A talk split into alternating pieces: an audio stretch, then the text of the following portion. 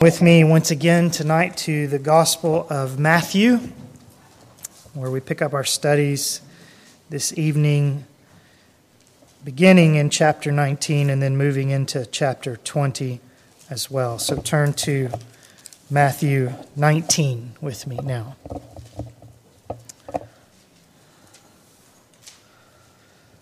Father, we thank you for your word.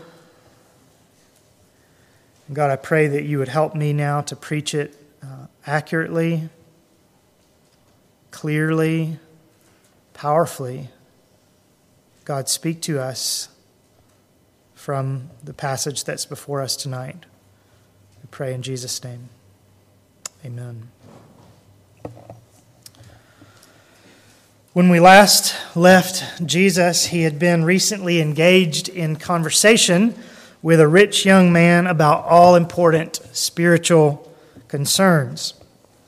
And Jesus, knowing that this young man had made an idol of his property, Jesus urged him in verse 21 Go and sell your possessions and give to the poor, and you will have treasure in heaven, and come follow me.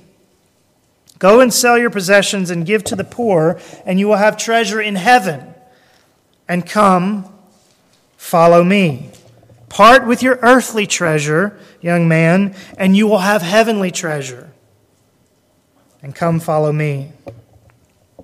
Now, the point is not that this man could somehow earn treasure in heaven by doing good deeds, by selling his possession, possessions and giving to the poor.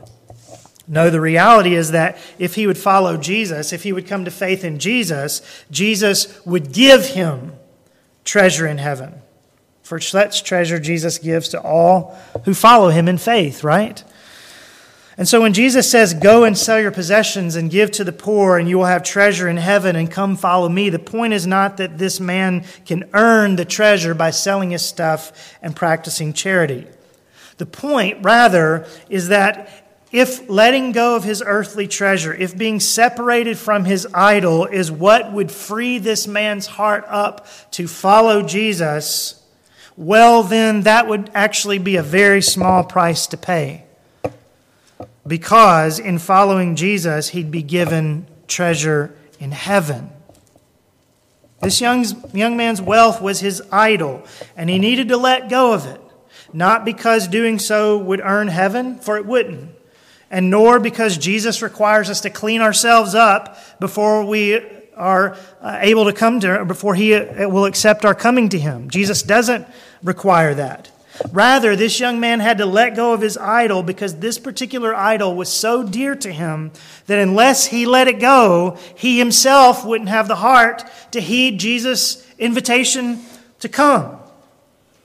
Jesus invites us to come as sinners but this man won't come to Jesus with this particular idol still in his hand. He won't come with his heart still wrapped around this earthly treasure. For reasons of his own heart, he needs to let go of it. And Jesus is telling him in verse 21 that's a small price to pay. Letting go of your possessions is a small price for you to pay because even though you will give up your earthly treasure, you will not be without treasure you will have treasure in heaven. If you wish to be complete, go and sell your possessions and give to the poor, and you will have treasure in heaven. And come, follow me. It's a small price to pay if heaven and its treasures await you when you follow Jesus. But now, these words of Jesus in verse 21 about selling possessions and having treasure in heaven cause a question to sprout down in verse 27 in the fertile mind of Peter. Then Peter said to him, Behold, we have left everything and followed you. What then will there be, will there be for us? We have left everything and followed you. What then will there be for us? Peter asks. In other words, Jesus, are we, your disciples, who have sacrificed so much, are we who have left our jobs and our homes in order to follow you, are we going to have treasure too? Now, I think that Peter's speaking here not about their following Jesus in faith, which of course they had done, but I think he's asking rather here about their following Jesus in ministry. He's asking, I believe, about their parting with homes and families and jobs in order to travel with Jesus, in order to serve with Jesus, in order to do ministry with Jesus. The rich young man needed to part with his possessions in order to follow Jesus in faith. But I believe Peter is thinking here about the way he and his fellow disciples who have come to faith have parted with their possessions in order to follow Jesus in ministry, even. I believe he, he's using the word followed here to refer to how he and his companions literally followed Jesus from place to place during this season of ministry. And he asks in verse 27 Behold, we have left everything and followed you. What then will there be for us? Will we have treasure too? And Jesus' answer stretches not just to the end of the chapter, but actually beyond the chapter break, all the way down to chapter 20, verse 16. And Lord willing, we will think about the portion of Jesus' answer that lies in chapter 20 a little while later. But let's just begin now by looking at the part of his answer that lies here at the end of chapter 19. Then Peter said to him, Behold, we have left everything and followed you. What then will there be for us? And Jesus said to them, Truly I say to you that you who have followed me in the regeneration, when the Son of Man will sit on his glorious throne, you also, also shall sit upon twelve thrones, judging the twelve tribes of Israel. And everyone who has left houses or brothers or sisters or father or mother or children or farms for my name's sake will receive many times as much and will inherit eternal life. But many who are first will be last, and the last first. So, what does Jesus answer? How does he reply to Peter's question, What about us? Will there be treasure for us? Well, Jesus' answer is threefold. First, he speaks of treasure for the 12 disciples in verse 28. And then he speaks of treasure for everyone who sacrifices for him in verse 29.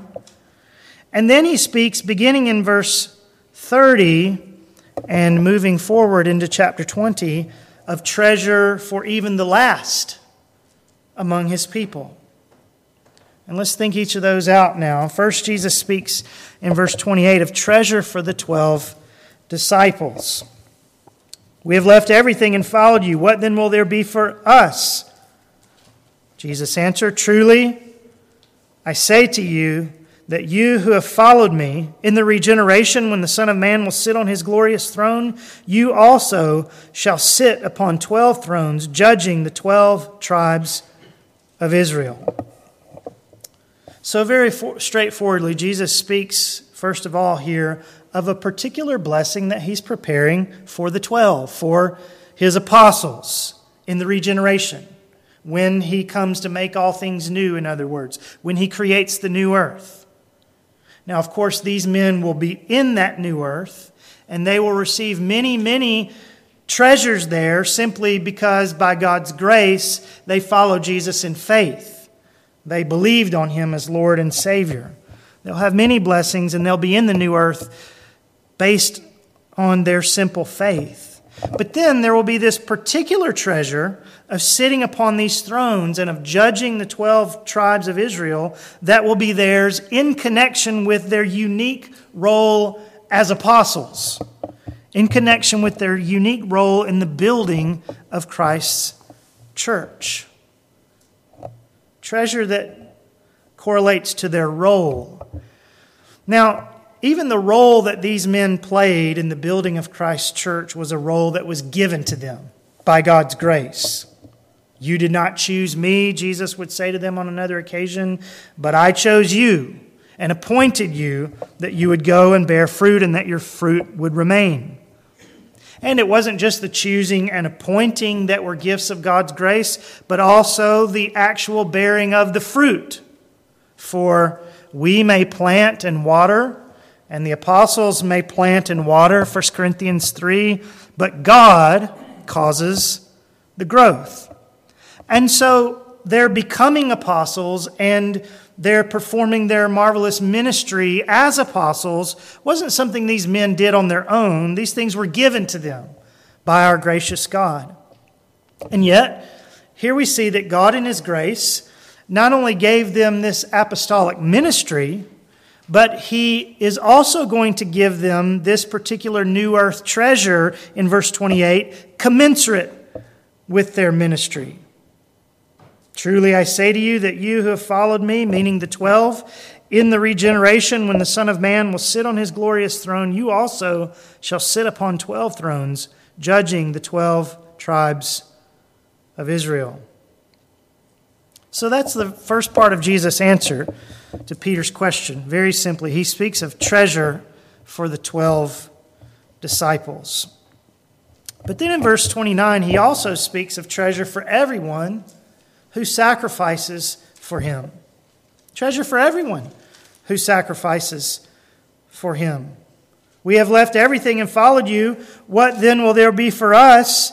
Truly I say to you that you who have followed me in the regeneration, when the Son of Man will sit on his glorious throne, you also shall sit upon twelve thrones, judging the twelve tribes of Israel, and everyone who has left houses, or brothers, or sisters, or father, or mother or children or farms for my name's sake will receive many times as much and will inherit eternal life. Now, that's good news, isn't it? And it's along similar lines to what Jesus told the rich man up in verse 21. If you sacrifice worldly treasures for me, all is not lost because the treasures of this life, even the treasures of prized relationships here in verse 29, are not the only treasures there are. And indeed, they are not the most bountiful treasures there are, just the normal blessings of common grace. Because if you follow me, if you belong to me, if your faith is in me, Jesus is saying, then you will have treasure in my kingdom. And indeed, the treasures of my kingdom are, quote, many times as much as what you give up in this world. That's reason not to be afraid, isn't it? To sacrifice for the sake of Christ's kingdom. It's reason not to be afraid to leave home and family and job, to carry the gospel like the disciples of old to other places and other realms, because everyone who has left houses or brothers or sisters or father or mother or children or, or farms for my name's sake will receive many times as much and will inherit eternal life. And perhaps God will call someone in this room to leave Cincinnati, to leave mother or father or so on, and go take the gospel to the ends of the earth. And verse 29 should encourage you. And though I think that what Jesus has specifically in mind here is leaving these temporal treasures behind to go like the disciples on gospel mission, I think surely the principle of verse 29 also applies.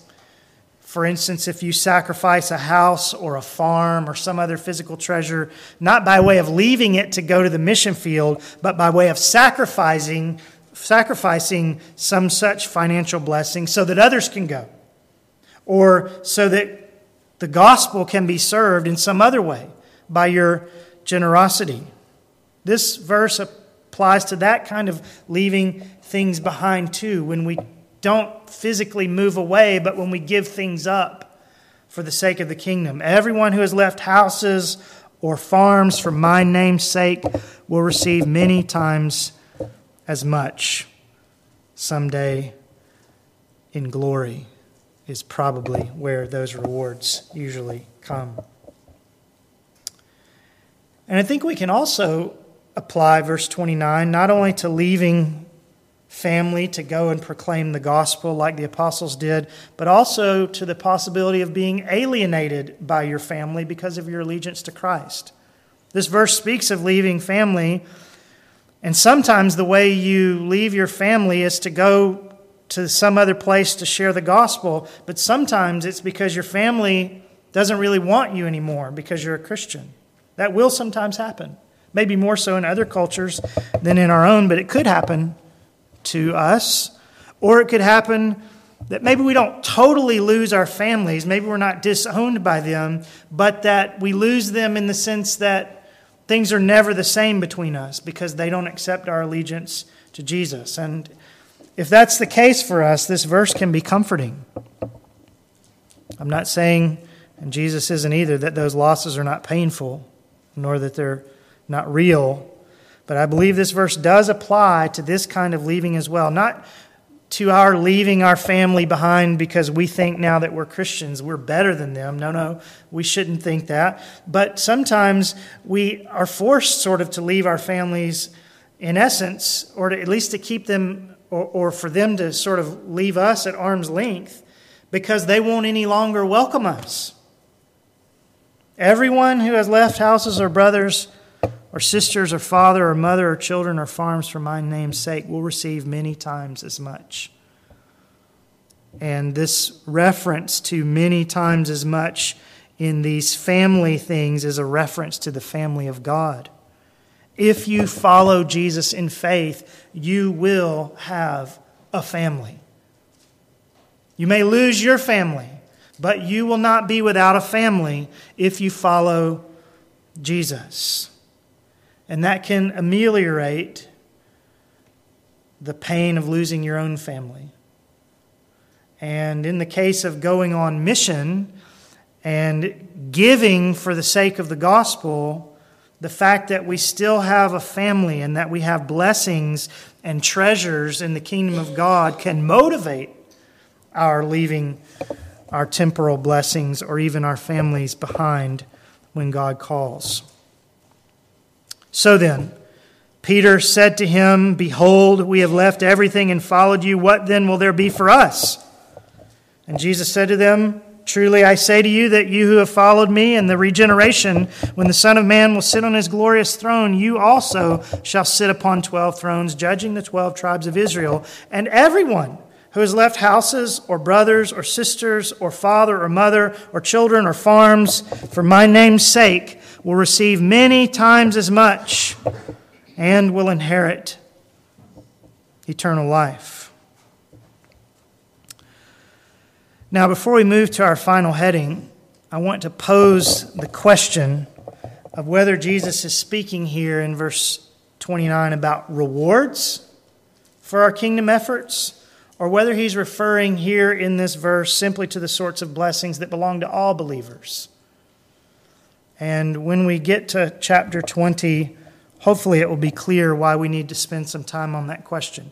Is Jesus speaking here in chapter 19, verse 29, about rewards that we obtain for our kingdom efforts, for our service to the king? Or is he referring here in this verse simply to the sorts of blessings that belong to all believers? It may appear at first glance that Jesus is saying in verse 29, Believer, if you sacrifice for me, then I will particularly reward you for that sacrifice in these specific ways. And that may be what he is getting at here. The Bible does teach the principle of God rewarding us for our service to Him without question. And maybe that's what Jesus has in mind here. It's not that we get into the kingdom or receive its universal treasures as a reward for how we serve God. That would be salvation by works. But it is true that having been granted eternal life and many treasures in Christ's kingdom simply by grace through faith, it is yet true that believers can also garner specific rewards bestowed for the working out of their faith in loving service to the king. Now, again, even in that scenario, God is the one who works in us, even when we are doing those acts of service that He rewards. So it's still all of grace. But there are rewards for the believer handed out by God based upon our service to Him. But the question is is that what Jesus is speaking about here in verse 29? Is Jesus referring here to the rewards that we may gain by making sacrifices for his sake? Or is it possible that Jesus is referring here to what I called earlier the universal treasures of the kingdom, by which I mean the treasures which all believers possess? Is it possible, in other words, that he's not saying, if you sacrifice for me, I'll give you the treasures of verse 29, but rather that he's saying, if you belong to me, you already possess the treasures of verse 29, and those treasures in your possession will motivate you to sacrifice for me and comfort me when you do.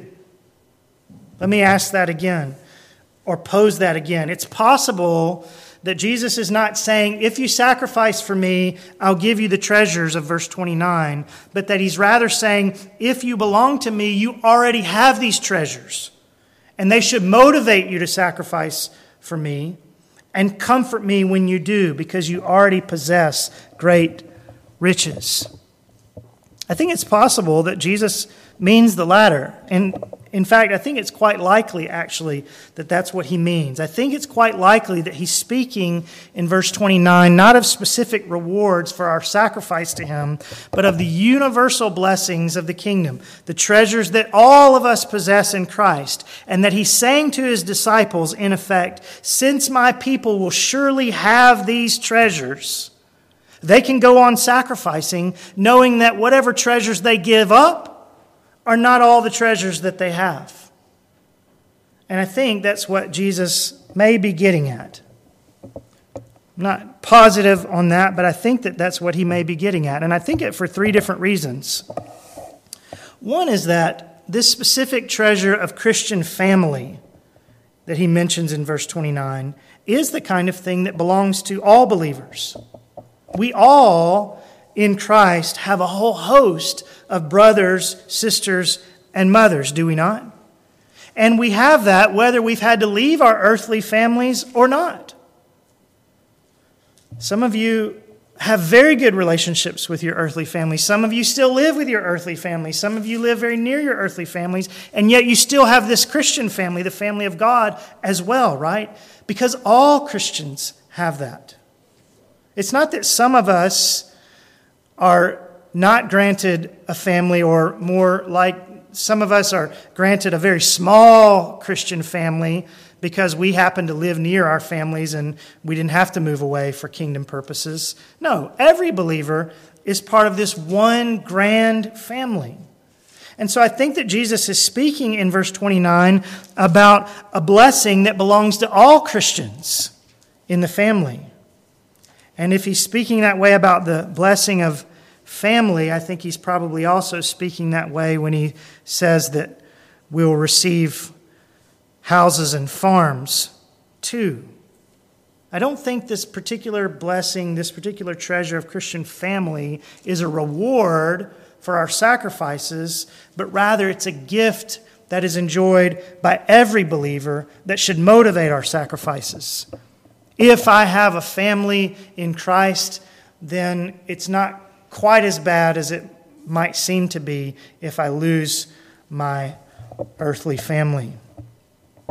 That's one reason why I think that Jesus may be speaking here about blessings that we already possess. But then I also think that he's speaking about blessings that belong to all believers because of how he says that the people in verse 29 who've left all these things they won't just have ha- families and houses and farms, but he also says they'll have eternal life. Everyone who has left houses or brothers or sisters or father or mother or children or farms for my name's sake will receive many times as much and will inherit eternal life. Now, we know that eternal life is not gained as a reward for sacrificing for Jesus, right? We know that eternal life is not given to us as a reward for our works, not even the sacrificial works that Jesus describes in verse 29. And so, if Jesus is saying that families, farms, and houses are rewards for our works, then this verse gets very complicated, trying to figure out how and why he transitions from speaking earlier in the verse about rewards for our labors to then speaking about a gift at the end of the verse that's received solely by faith. But if Jesus is not talking here about rewards for our labors, then what we have in the promise of eternal life here is simply another treasure that belongs to all of Christ's people. In other words, Jesus is acknowledging here that anyone who leaves houses and family and so on for his sake is someone who believes on him, someone who is already a Christian, someone who is saved. And those people, those people who believe on him, those people who are saved, have these certain treasures, including eternal life itself, already guaranteed to them. And that motivates them to give up some of their earthly treasures. So I'm suggesting that verse 29 may not be a cause and effect statement. If you sacrifice for me, you'll receive the following rewards. I'm suggesting rather that it may well be a statement about what we already possess if we're in Christ, which should then motivate us to hold loosely to what we possess in terms of this world's treasures. Now, again, the Bible does teach the fact of rewards for our service to the King.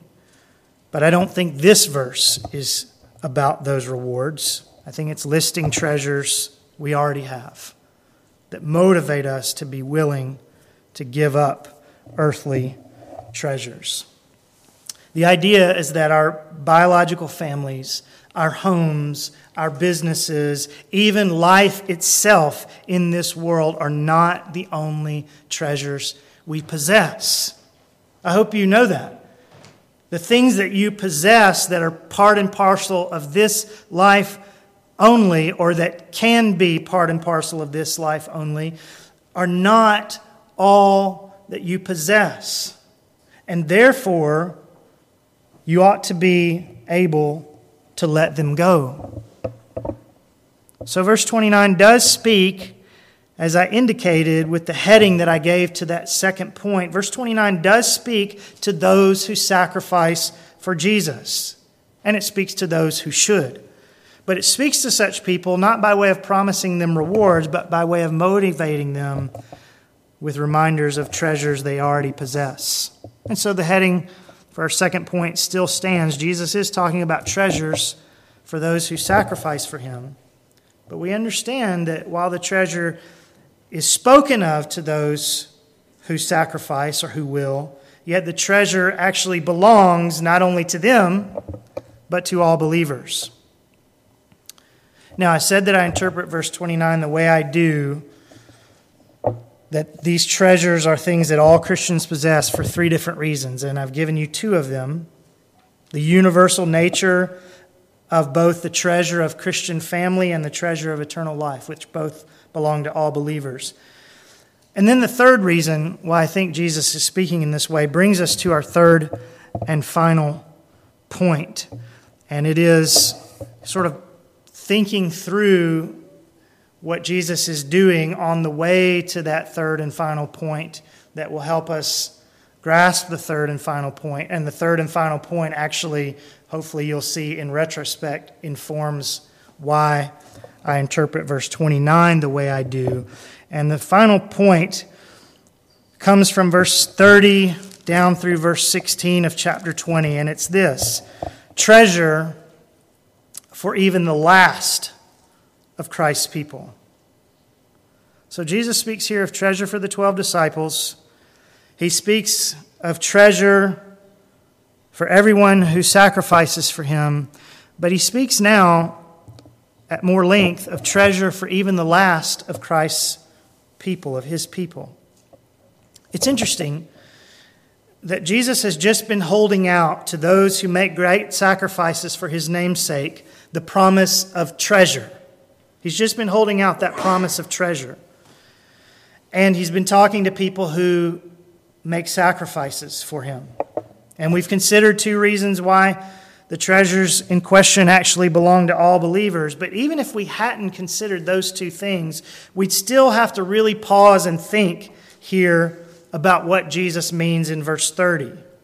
He's just been holding out the promise of treasure, and he's been saying, telling this, uh, speaking about this treasure to people who sacrifice for him. But then he says, But many who are first will be last and the last first. Many who are first will be last, and the last first. Now, why does Jesus say that? Why does he follow up his words to those who sacrifice for him with this but in verse 30? With this reminder that many who are first will be last, and the last first. I think he's reminding the disciples here that the treasures he has just spoken of in verse 29 aren't just for the heroes among his people. I think he's reminding his disciples here that the blessings of a Christian family and of blessing in heaven of houses and farms and so on, he's reminding them that many who are last when it comes to their personal sacrifices will still receive these first rate treasures as members of Christ's kingdom. And the reason I think that is because he goes on to teach exactly that, it seems to me, in the parable in the beginning of chapter 20. Notice the connection between verse 30 and what follows in verses 1 through 16. Jesus says in verse 30, Many who are first will be last, and the last first. And then he begins verse 1 with the word for which lets you know that what he's about to say, the parable he's about to give, is an explanation of what he's just said in verse 30. If I say to you, I'm going to go to McAlister's for I really love their sweet tea, you understand that that word for signifies that I really love their sweet tea is the explanation for why I'm going, right? I'm going there for or because of the tea. And that's what Jesus is doing here. Many who are first will be last, and the last first. For, here's the explanation for why I'm saying that. This is how the kingdom works in chapter 20. And just to be clear that the parable in verses 1 through 16 is an explanation of the fact that many who are first will be last and the last first, notice how Jesus concludes the parable as well, down in verse 16. So, the last shall be first, and the first last.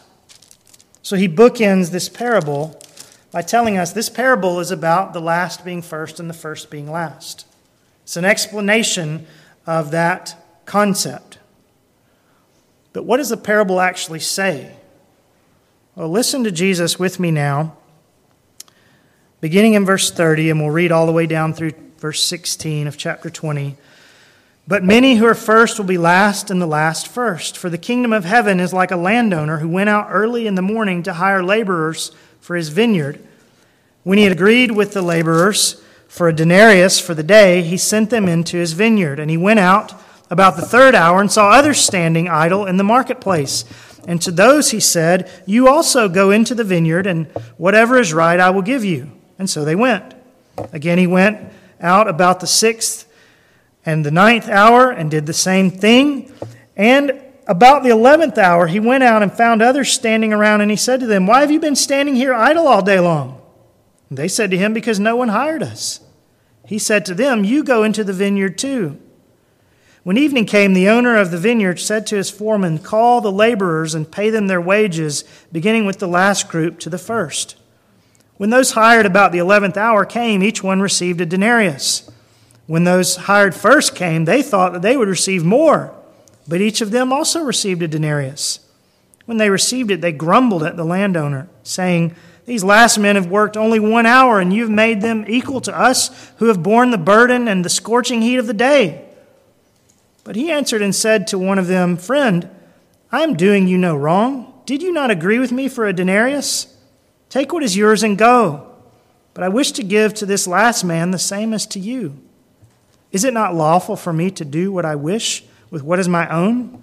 Or is your eye envious because I am generous? So the last shall be first, and the first last. Now, what's the point here? The point is that the disciples who really have sacrificed a great deal, verse 27, who have left everything to follow Jesus, The point is that the disciples and those like them who make great sacrifices for the Lord must not be envious when they realize that many of the treasures of the kingdom are going to belong to other believers too, even though those other believers didn't work nearly as long or as hard as they did.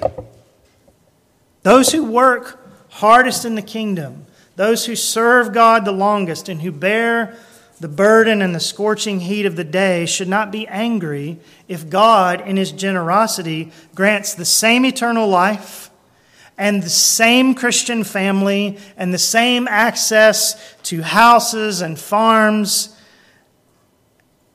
as or to those whose kingdom labors were far less significant as he does to those who worked all day.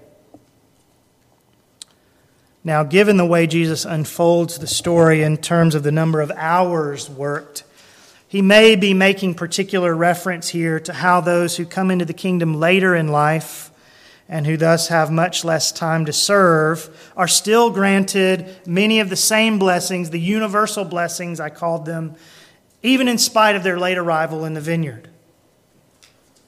But given that he's just been speaking in verse 29 about those who give things up for the kingdom, I think the principle of the parable probably also applies, irrespective of how, some, how long someone's been a believer.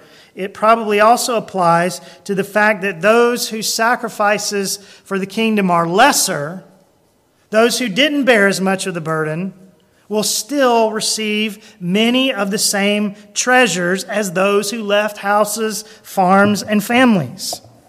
And the reason Jesus tells us is because God is generous. God is generous. And since God is generous, many, many of the blessings of the kingdom, and indeed the chiefest blessings of the kingdom, and in fact, being a member of the kingdom itself, these blessings are received by simple faith and not by the working out of that faith in service. Yes, there are rewards for working our faith out in our labors, even surely for the sort of labors described in verse 29. And Jesus isn't denying that here, but he's just, I think, not talking about that here. I believe he's speaking in this parable in the same way he was speaking in verse 29 about the blessings that belong to us all if we're in Christ. And indeed, this parable is one of the reasons, and really the foundational reason, why I interpret him speaking that way up in verse 29. The fact of the matter is that many of the blessings of the kingdom will belong to us, whether we serve Jesus for 70 years or whether we were saved on our deathbed. Whether we left everything for the mission field or whether we served God right here at home in much less sacrificial ways. We'll still have the Christian family. We'll still have eternal life. We'll still have access to God's houses and farms in the new earth. Because so much of the treasure of the kingdom is not the treasure of reward, but is the free gift of God that comes with our salvation. And let us who serve long and hard, let us who do make great sacrifices, not be envious that that's the way that it is. Not be envious because our God is generous. Not be envious that someone who did far less than we might have done is someday basking in the same glorious heaven that we are. But rather, since so much treasure is guaranteed us, since so much treasure is laid up for all of us who are in Christ, let us be motivated to make those great sacrifices in the service of the King. Because this life and its treasures and its comforts are not the only treasures and comforts the believer possesses, are they?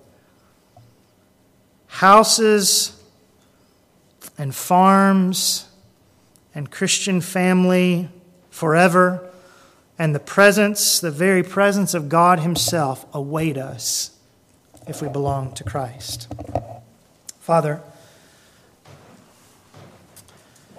let's pray that you'll take um, what we've done here and put your hand upon it for blessing. Make us grateful for the universal blessings of the kingdom that belong to all believers. Help us be motivated by them, to remember that we have them, and to not hold so tightly to the treasures of this life. And God, help us not to be envious because you're generous, but to be glad because if you gave us the wages we truly deserve, we would not be in your kingdom at all. Thank you for sending your Son to pay our sin debt for us, to absorb the wages of our sin, that we may have the treasures of your kingdom. And we ask in Jesus' name. Amen.